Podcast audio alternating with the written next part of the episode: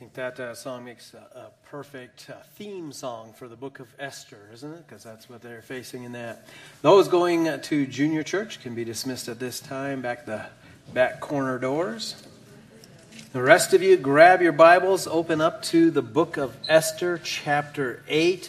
Uh, if you were here last Sunday, it may have seemed like the climax of the story took place uh, in the events that we looked at then, uh, when Esther finally exposed Haman as an evil, manipulative jerk and, and, and then ended up uh, uh being hung on his own gallows.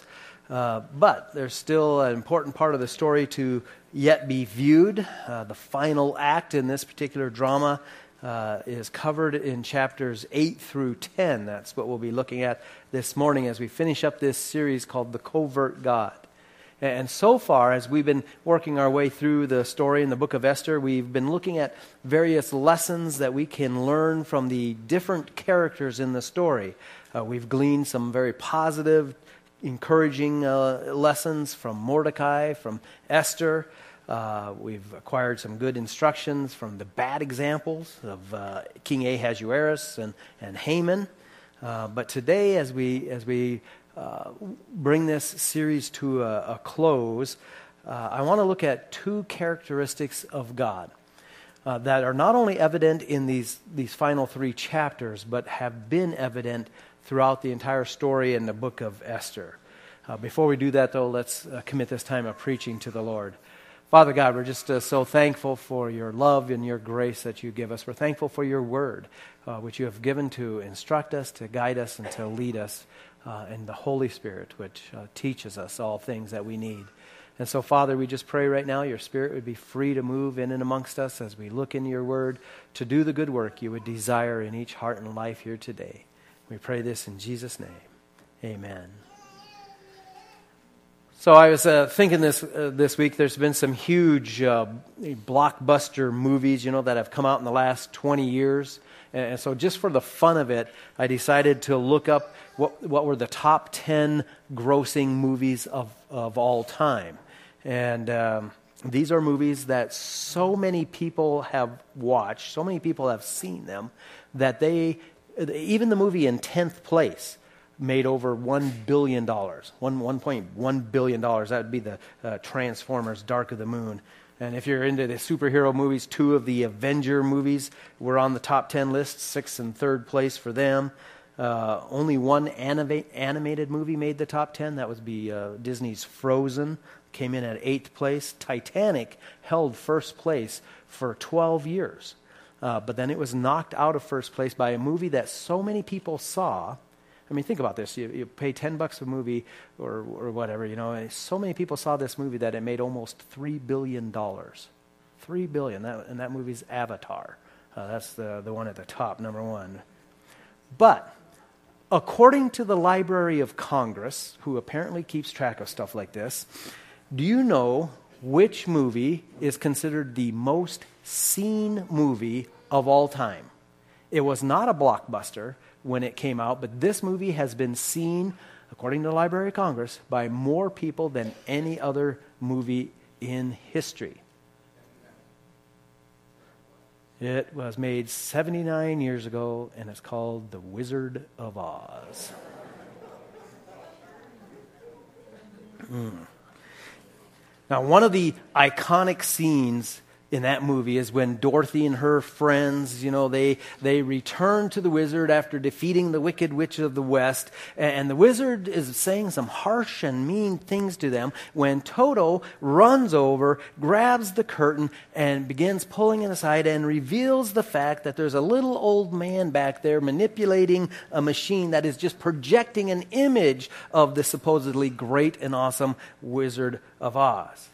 See, up until that point, Dorothy and her friends could only see what was in front of them. Uh, they had no idea that it was actually someone else who was controlling things because he was hidden behind the curtain. Well, in a somewhat similar sort of fashion, the book of Esther shows us everything that's happening right in front of your face Queen Vashti gets banished. Esther gets selected as the new uh, queen. Uh, Mordecai turns in a couple of guys plotting an assassination. Haman has this hatred towards Mordecai because he won't bow down to him. Uh, uh, and, and, he begins this plot to murder not only uh, Mordecai, but uh, all the Jews. You get the king's sleepless night, which leads to the exaltation of Mordecai. And finally, of course, the revealing of Haman and his evil plot and, and his murder, uh, or I mean, his demise upon uh, the gallows. And all of those things are just the events that are happening, laid out right in front of our eyes. But behind it all, hidden behind the curtain, is the work of God. And even though we may not see any miracles in this book, the, the first characteristic that I want us to, to focus on, the reality that we see throughout the book of Esther and in these final three chapters, is that God is the one who's always at work.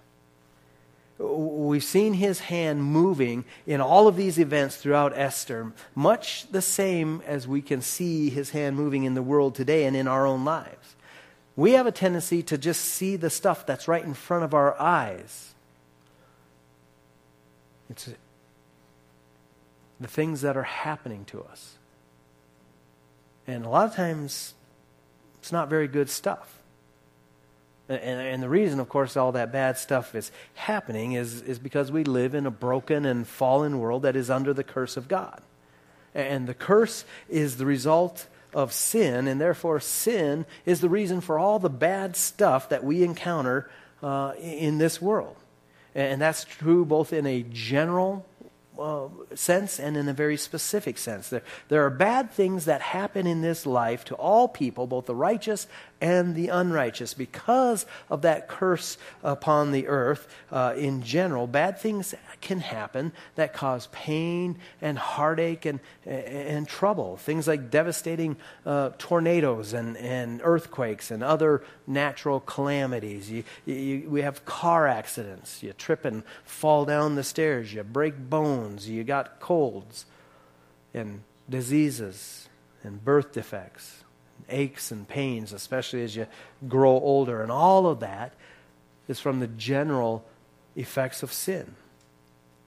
Uh, then you have, of course, uh, the specific results of sin. When you do something wrong and you suffer the consequences or the results of it, or someone else sins and it impacts you, just as the shooter who killed those people in Pittsburgh yesterday, and, and, and now so many lives are impacted from that man's sin. The specific results of, of these sins sin is, is the root of, of all those things. But, but we understand that it's not just bad things that happen to us. Sometimes we have the tendency to focus that way. But man, we see the good things that happen right in front of our face as well, right? Children are born healthy. Trees produce fruit. You're, you're, able to stop in time to avoid an accident. You, you have food to eat on your table. And right and, and in and over and through all of these things, uh, it is God who is at work. But most of the time, like we've seen in the book of Esther, God is behind the curtain. So you don't actually notice that He's the one that's working unless you're purposely paying attention and looking for that. But I want to ask you a question. How do you know? How, how do you know that the things that happen to you, both good and bad that comes into our lives, how do you know they're not just random events that are the result of chance and fate? When God acts overtly, right, when he does a miracle, it's easy to see his hand at work. When you're standing in front of the Red Sea and it parts and you're walking through on dry land, it's pretty easy to say, hmm, that's probably God, you know, because it's easy to recognize that. But when you slam on the brakes and avert an accident, do we say, whew, well, I was lucky I saw that one coming, or boy, good thing I got quick reflexes, or, you know? How do we do that? The, the vast majority of the time, God acts covertly using the means of ordinary human activity and events, human decisions, and, and, and, these types of things to accomplish his purpose. So, how do we know that it's really him and not just human will or our own cleverness or our own abilities or, or, or not just some indiscriminate, random, uh, arbitrary incident that is shaping our life? If you can't see God, if He's hidden behind the curtain, so to speak, how do you know it's really Him who is working on our behalf?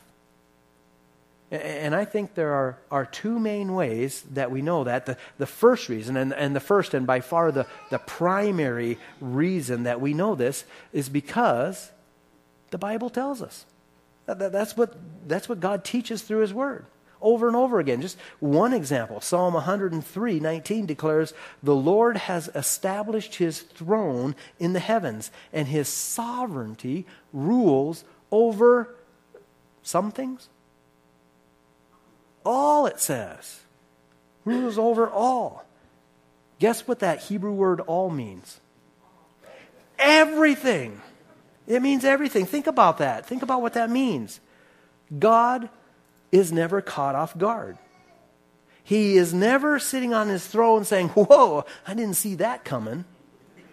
Uh, he, he's never there perplexed and wondering, oh, what should I do now? What, what's going to happen? I, I don't know what, what to do. God, he's sovereign, meaning he is in complete control over everything.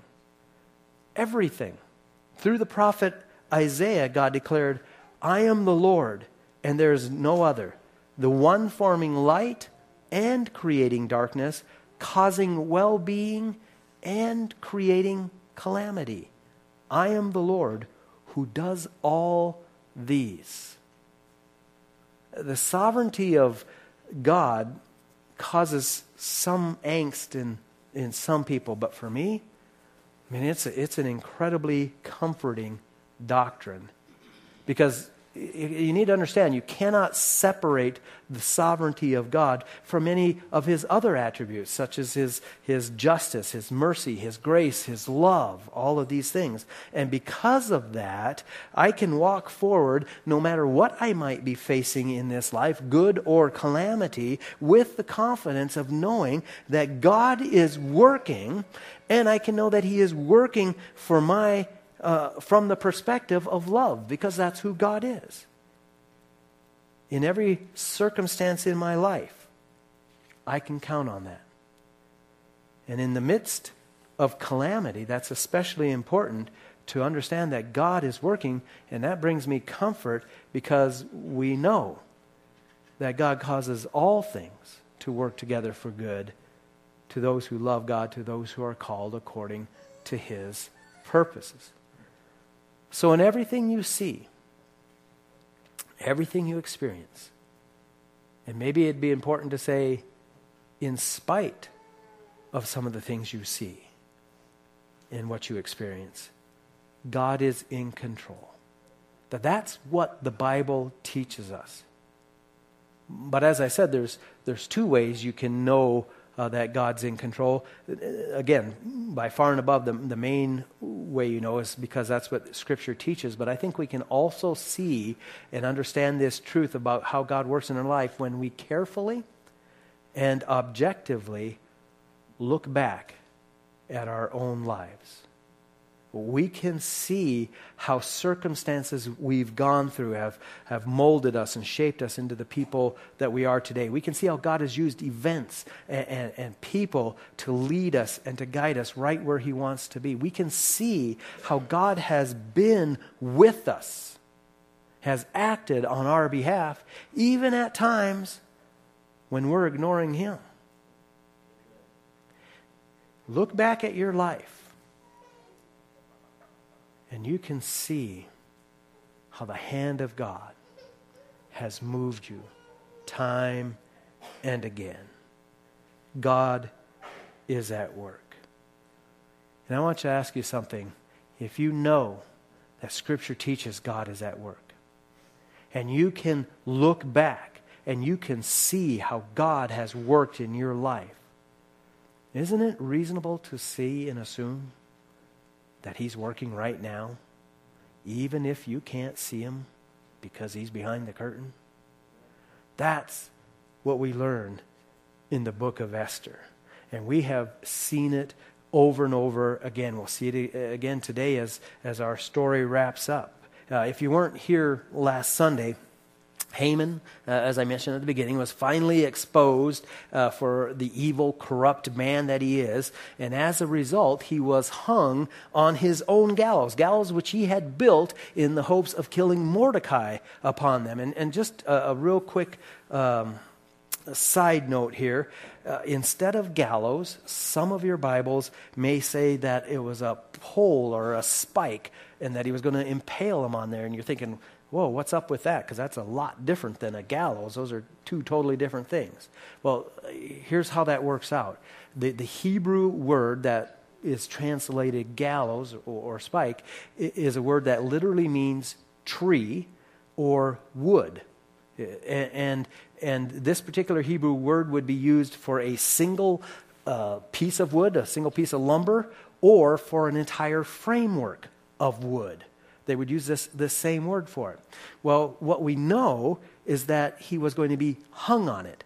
So if you're hung on it, we know that this particular wood was an instrument of death. And, and therefore, it was translated as gallows uh, in the King James and, and, many other Bibles because the Jews did use uh, hanging uh, from a gallows as a means of, of execution sometimes, or, or not so much from a constructed gallows, but usually from a tree. Uh, and that, so that word tree. But as archaeologists, have, as they've studied and discovered information about ancient Persia, they found out that those guys rarely hung people in the, in the sense that we think of it. Instead, what they would do is take a, a single timber and, and then uh, create an incredibly sharpened a razor sharp point at the top, and then they would impale the person on there, uh, and, and, then they would be hung to die that way. In both cases, they're hung uh, up there, uh, just I mean, it's, you know, kind of gruesome idea, but uh, the, the point is, uh, it was a piece of wood that was used to kill him, and, and, and Haman, whether it was a gallows or a spike, was killed on, on the very device that he had planned to murder Mordecai on.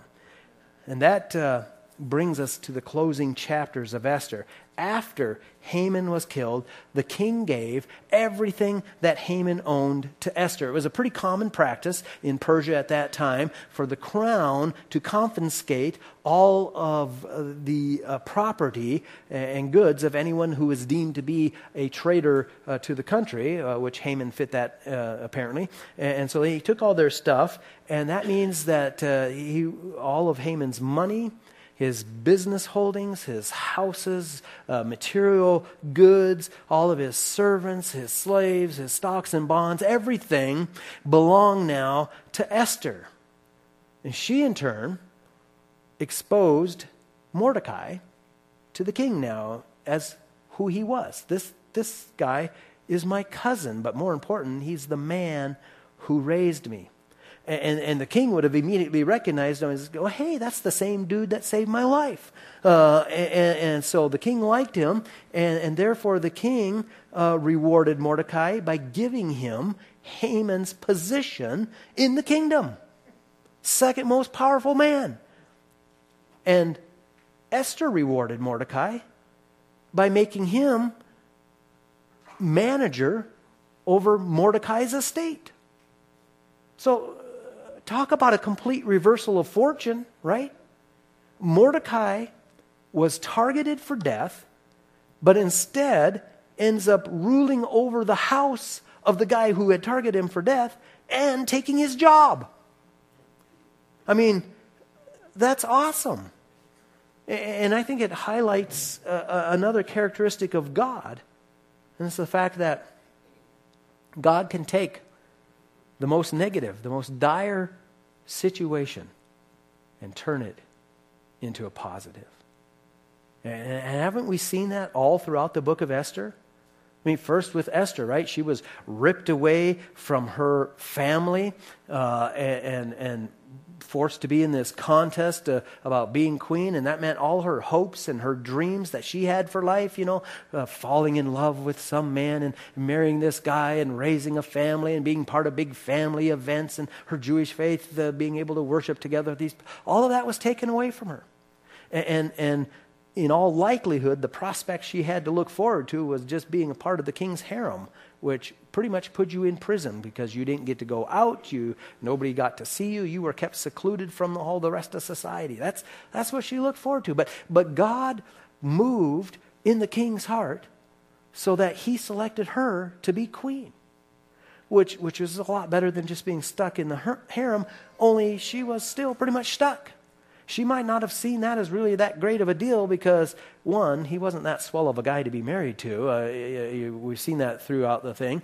But, but beyond that, uh, she, she, was still isolated and, and stuck away from society. And she might not have realized the good of that position until she saw how God used her to save her own people because she was queen. Mordecai so she, she had that reversal of fortune. Mordecai, uh, as we just went through, had that, had that same thing. I mean, he was under that royal command to, to bow worshipfully to Haman, but man, he wasn't going to compromise his faith. And, and so Haman was furious at him, targeted him for death. And, and apart from God's intervening work, he would have been dead this morning instead of promoted, right? Uh, to the position he was at. God interposed on his behalf. God took each of those dire situations and turned them into positive realities worthy of, of praising God. Man, thank you, God, for what you've done. And, and this happens again in the, in the final three chapters on a bigger scale for all the Jews, right? Because remember, just because Haman was put to death, that doesn't mean that his edict that he had proclaimed for the death of all the Jews had been changed. That was still in effect. Because remember, once, uh, once made a law, the law of the Medes and Persians could not be changed. And so when the date came up, all the Jews were still scheduled to be killed. And, and, understanding that and realizing that, Esther again approached the king. And it says, Then Esther spoke again to the king, fell at his feet, and wept and implored him to avert the evil scheme of Haven, uh, Haman the Agagite and his plot, which he had devised against the Jews. And she went on as she was talking to the king to explain that, man, even though my own life is spared and, and I know I'm going to be safe, I just couldn't endure it if all my people were, were going to be killed.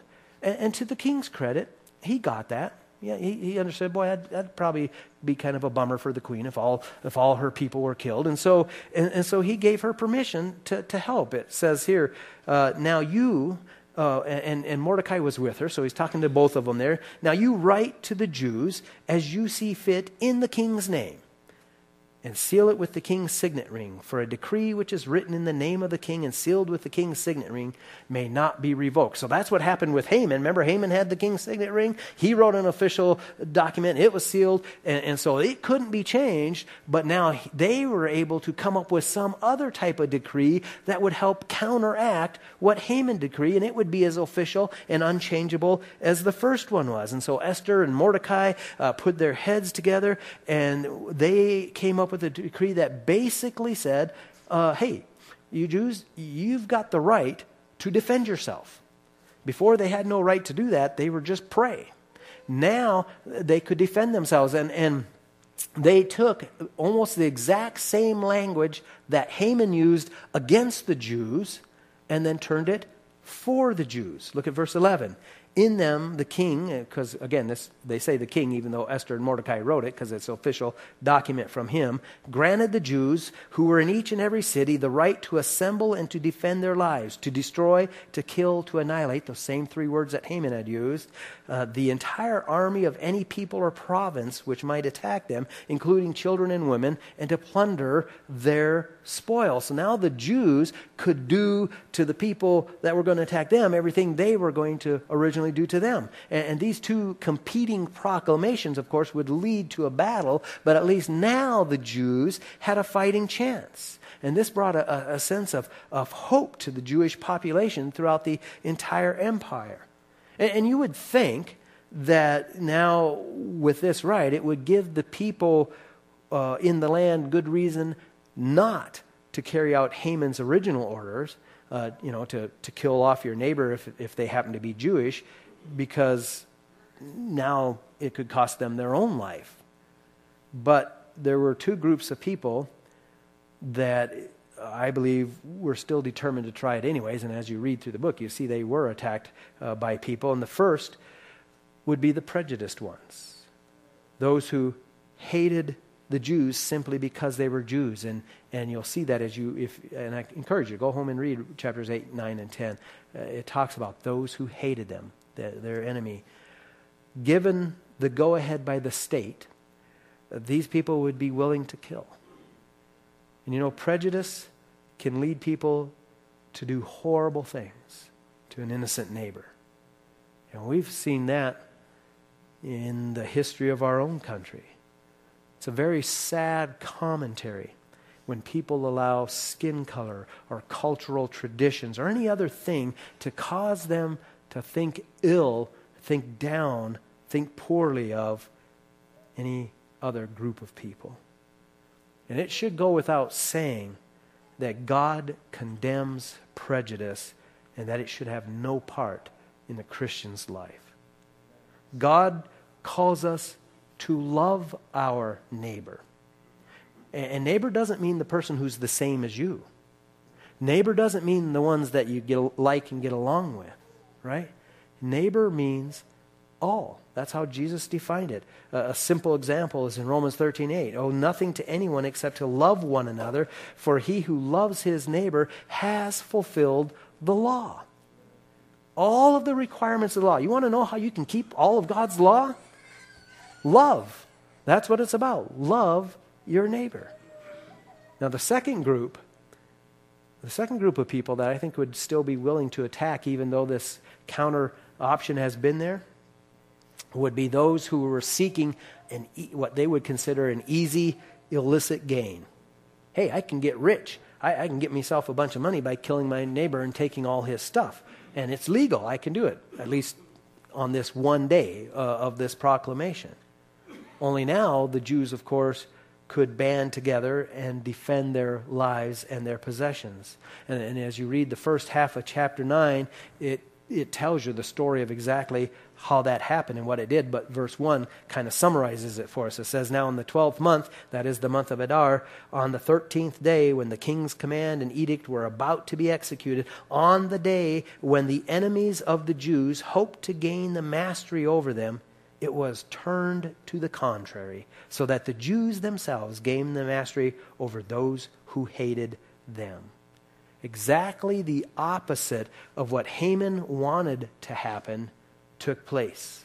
The Jews successfully defended themselves, and, and uh, it was battles. There were many people uh, killed, but it is very evident from the text as you read that that the Jews uh, were not after any gain or even revenge on their own because it makes it very clear that they only battled against whoever attacked them and they took no spoil. They harmed no women or children. They simply defended themselves. And God gave them an overwhelming victory. And at what at first appeared to be an incredibly horrible crisis turned into a celebration. As verse 16 puts it, for the Jews there was light and gladness and joy and honor. And you know what? God has not stopped doing that same thing. You may be facing your own crisis right now. And I don't know what crisis yours might be. It might be relational, it might be financial, it, it might be physical, uh, all these types of things. But understand that whatever you are facing, it is not beyond the bounds of God's power to change. He can take your fears, He can take your gloom and doom and turn it into rejoicing. That's no situation which he cannot bring good out of what appears to be evil and bad. Now, I do think it's important for us to understand that what God did in this particular situation is an example of what he can do and not a, a blueprint uh, for what he has promised to do. In other words, God does not promise that everything that happens to you in this earthly life will also in this earthly life be reversed so that you end up up on top smelling like roses.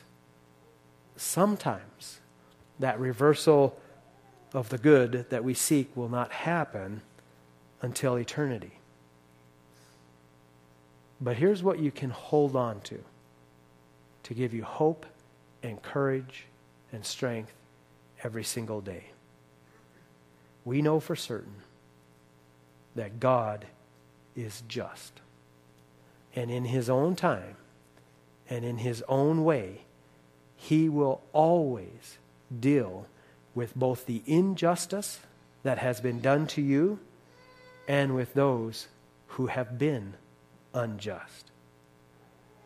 And when we know that, and we can gain courage and encouragement in standing on that as we face whatever we might face in life. So, in our study of Esther, we've seen two characteristics of God characteristics that should bring us comfort and hope in our lives today. First, God is always working. Just because you can't see Him, just because it's hidden behind the curtain, just because what's in front of your face right now might seem horrible and bad, God is working. He has not abdicated the throne, He has not stepped out of his position as sovereign ruler of the universe. And he is working. And knowing that he is working, you can focus on the other aspects of God's character his love, his grace, his mercy, and know that he is working for your good and your benefit. And sometimes your good means going through something tough to help change or mold your character. Because he's more interested in making you like Jesus Christ than he is in making you comfortable. Second, God can take the most dire circumstances that you're facing turn them into something positive.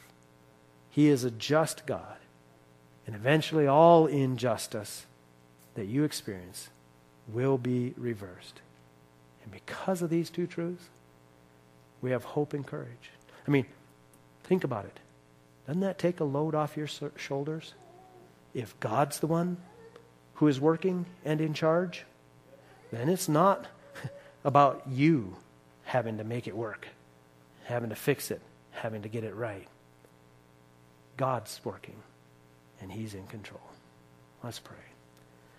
Father God, we thank you again for the opportunity to come into your word. We thank you for this account of Esther that you have preserved for us in your word, that we can learn from it. These truths